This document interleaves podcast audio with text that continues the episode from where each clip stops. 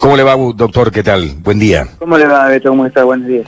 Bien, bien, bien, bien. Bueno, con ganas de saber un poquitito más con respecto a este tema, nosotros estamos intentando generar conciencia con respecto a este tema. Ayer Nacho, que tuvo COVID, fue a donar. Yo estoy esperando a que se cumplan los 21 días para ir a hacerlo. Eh, pero ¿cómo está funcionando? Eh, me parece que todavía la gente no ha tomado demasiada conciencia de la importancia que tiene donar plasma, ¿no? Todavía no.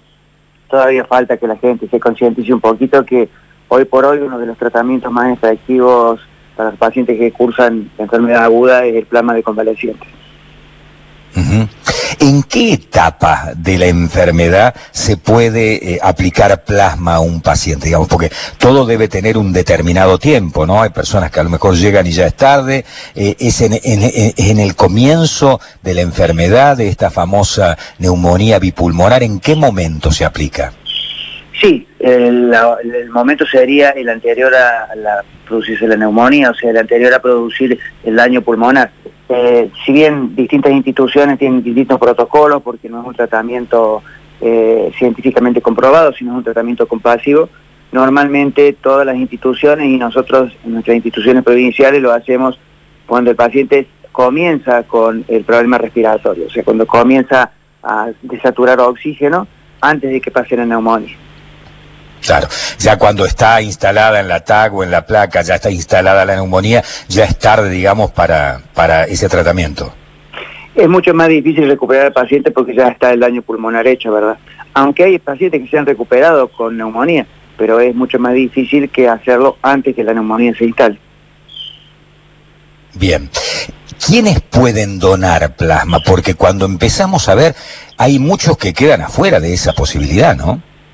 Así es, bueno, después de donar plasma son los mismos requisitos para donar sangre, en edad, peso, no tener enfermedades infectocontagiosas, no haber tenido ninguna relación sexual de riesgo, no padecer enfermedades de base sin tratamiento, y en este caso se adosa a que la mujer que ha tenido alguna gestación en algún momento de su vida tampoco puede donar plasma, porque la mujer en su plasma, así como transporta los anticuerpos neutralizantes para el coronavirus, también transporta anticuerpos de un sistema que se llama sistema HLA, que puede producir una enfermedad llamada TRALI en el paciente que recibe ese plasma. O sea que la mayoría de las mujeres, ¿no? Que son todas las que son madres quedan afuera, digamos, de esa posibilidad. O que han sido madres. todas las que han sido madres en algún momento de su vida o han gestado un feto en algún momento de su vida, quedan excluidas de, de la donación de plasma para transfusión no así de la donación de plasma para eh, la planta de hemoderivados, que en este momento yo estoy firmando una disposición para que hemoderivados pueda comenzar a sacar plasma para elaborar el inmunoglobulina. Bien.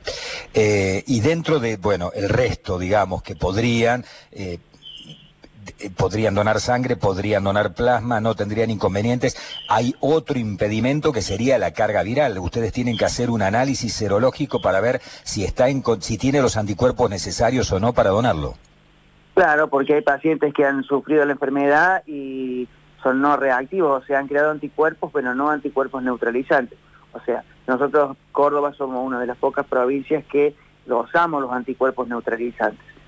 Entonces, tienen que tener esos anticuerpos presentes para que ese plasma sirva, eh, valga la redundancia, para neutralizar el virus, ¿verdad?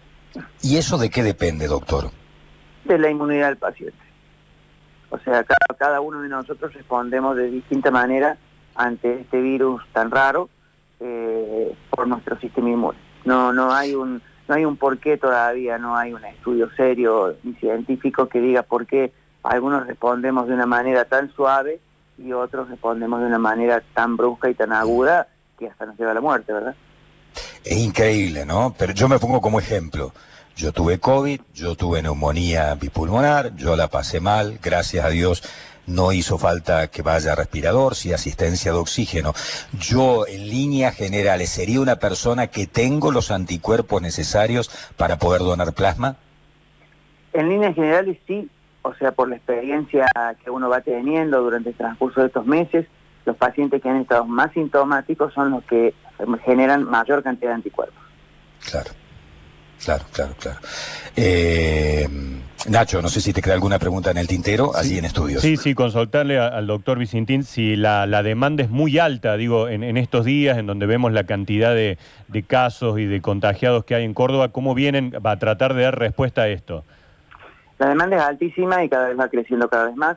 Estamos más o menos eh, distribuyendo unos 140, 150 plasmas por día a las distintas instituciones, porque el gobierno de la provincia de Córdoba eh, implementó desde el principio de la pandemia eh, este centro único de plasmaféresis para ofrecerle a la población en general el plasma a todo el mundo de la misma calidad y en forma gratuita. Y eso quiero aclararlo bien, porque están circulando audios y cosas que hay instituciones privadas que están cobrando el plasma y el plasma no se debe cobrar, porque el plasma lo entrega el Estado con todos los estudios serológicos, con el descartable y con todo. O sea, el plasma de convalecientes no se debe cobrar a los pacientes. O sea, el Estado lo entrega gratuito a instituciones públicas y privadas que lo requieran. Ahora, sinceramente, no creo que debe ser una fake news, digamos. No creo que haya ninguna institución que arriesgue a cobrar el plasma a sabiendas de que es un programa eh, provincial, estatal y que se le entrega gratis desde el Estado, ¿no? Y yo tengo algunas denuncias eh, telefónicas por WhatsApp, no comprobables, por supuesto, pero tengo algunas. Ay, Dios mío, uno, uno ya no sabe qué pensar. Aquel que lucra de esta manera, en medio de una pandemia como la que estamos viviendo realmente, qué país es nuestro, ¿no? Sí, es mucho eh, dinero que están pidiendo.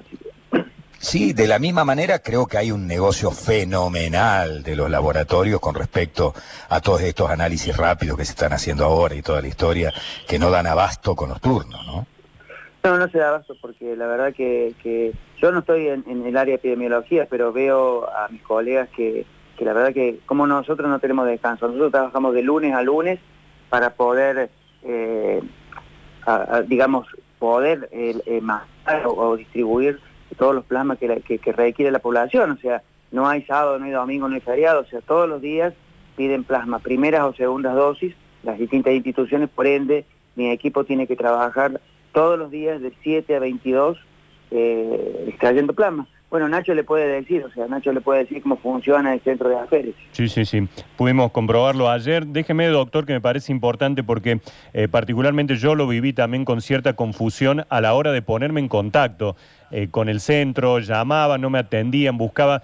El sistema es a través de WhatsApp, el, el número es 351 704 4884 351 704 4884 mandan un mensaje allí y las chicas que la verdad que trabajan de una manera extraordinaria eh, atienden muy pero muy bien. Allí Lorena la doctora Lorena Agustina la recepción. Después adentro con un, clima, la verdad que muy lindo, que te hacen pasar el, rato de la donación de muy buena forma, eh, se van a comunicar con la gente. Pero todos los interesados en donar plasma que ya se han recuperado, se pueden comunicar este número 351-704-4884. Y si no, doctor, me parece que acercarse al, San Roque Viejo, allí, ¿no? En, en Rosario de Santa Fe 374, de última consultar allí y después se sigue con el proceso.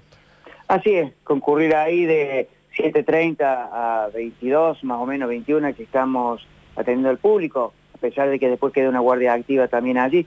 Y bueno, eh, nuestro ministro está tratando de poner un 0800 para aliviar un poco esta línea de WhatsApp que en, su, en un principio era suficiente, digamos, o sea, y hoy eh, estamos ya en un cuello de botella. Claro, la demanda hace que sea insuficiente ya.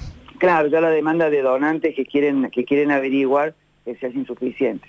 También hay donantes, que hay que decirlo también para que la población lo sepa, hay donantes de que van, se acercan, eh, se, extrae la muestra y después cuando uno los llama no van a donar porque mm. quieren saber simplemente si tienen anticuerpos o no para ver si se van a volver a contagiar o no.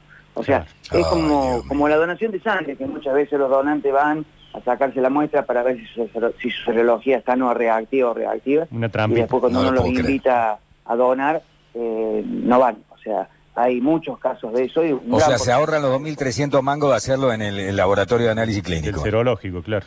No lo puedo claro, van a, ver si realmente tienen anticuerpos neutralizantes o no. O sea, eh, quieren saber eso. Cuando uno, Agustina o la doctora Spill le informa que tiene anticuerpos neutralizantes y lo invitan a donar, eh, no vienen o, ya directamente nos bloquean el teléfono. La pregunta es, ¿es un porcentaje elevado o son algunos loquitos nada más? un porcentaje mm, más o menos, 10% diría yo. Ay, Dios mío, yo creo que tenemos una obligación moral en medio de una pandemia, habida cuenta de que si bien este es un tratamiento compasivo y no está probado, vemos buenos resultados y hemos transcurrido la enfermedad, eh, tenemos el agradecimiento de haber salido de esa enfermedad. ¿Qué nos cuesta ir a donar una vez plasma para salvar dos vidas? Es un mundo difícil, pero hay que tener compromiso social para eso, ¿no? Hay que ser sociedad, hay que sentirse integrante de una sociedad. Eh, y estamos en eh, problemas. El donante cinco vidas salvaría porque sacamos hasta cinco dosis por una donación. Y es un procedimiento que, bueno, Nacho lo puede... De una donación Nada. cinco dosis, yo pensé que eran dos. No, no, o sea, es, es, eh, porque se saca según el peso del, pa- del paciente entre 800 y 1000 mililitros y cada dosis tiene 200 mililitros. Por eso que O sea que necesitamos hasta cinco, hasta cinco 20, pacientes 25 donantes por podrían recuperarse y podrían tener una dosis de plasma. Más valor. Doctor. Vicentín, más valor todavía. Le agradecemos muchísimo el contacto telefónico.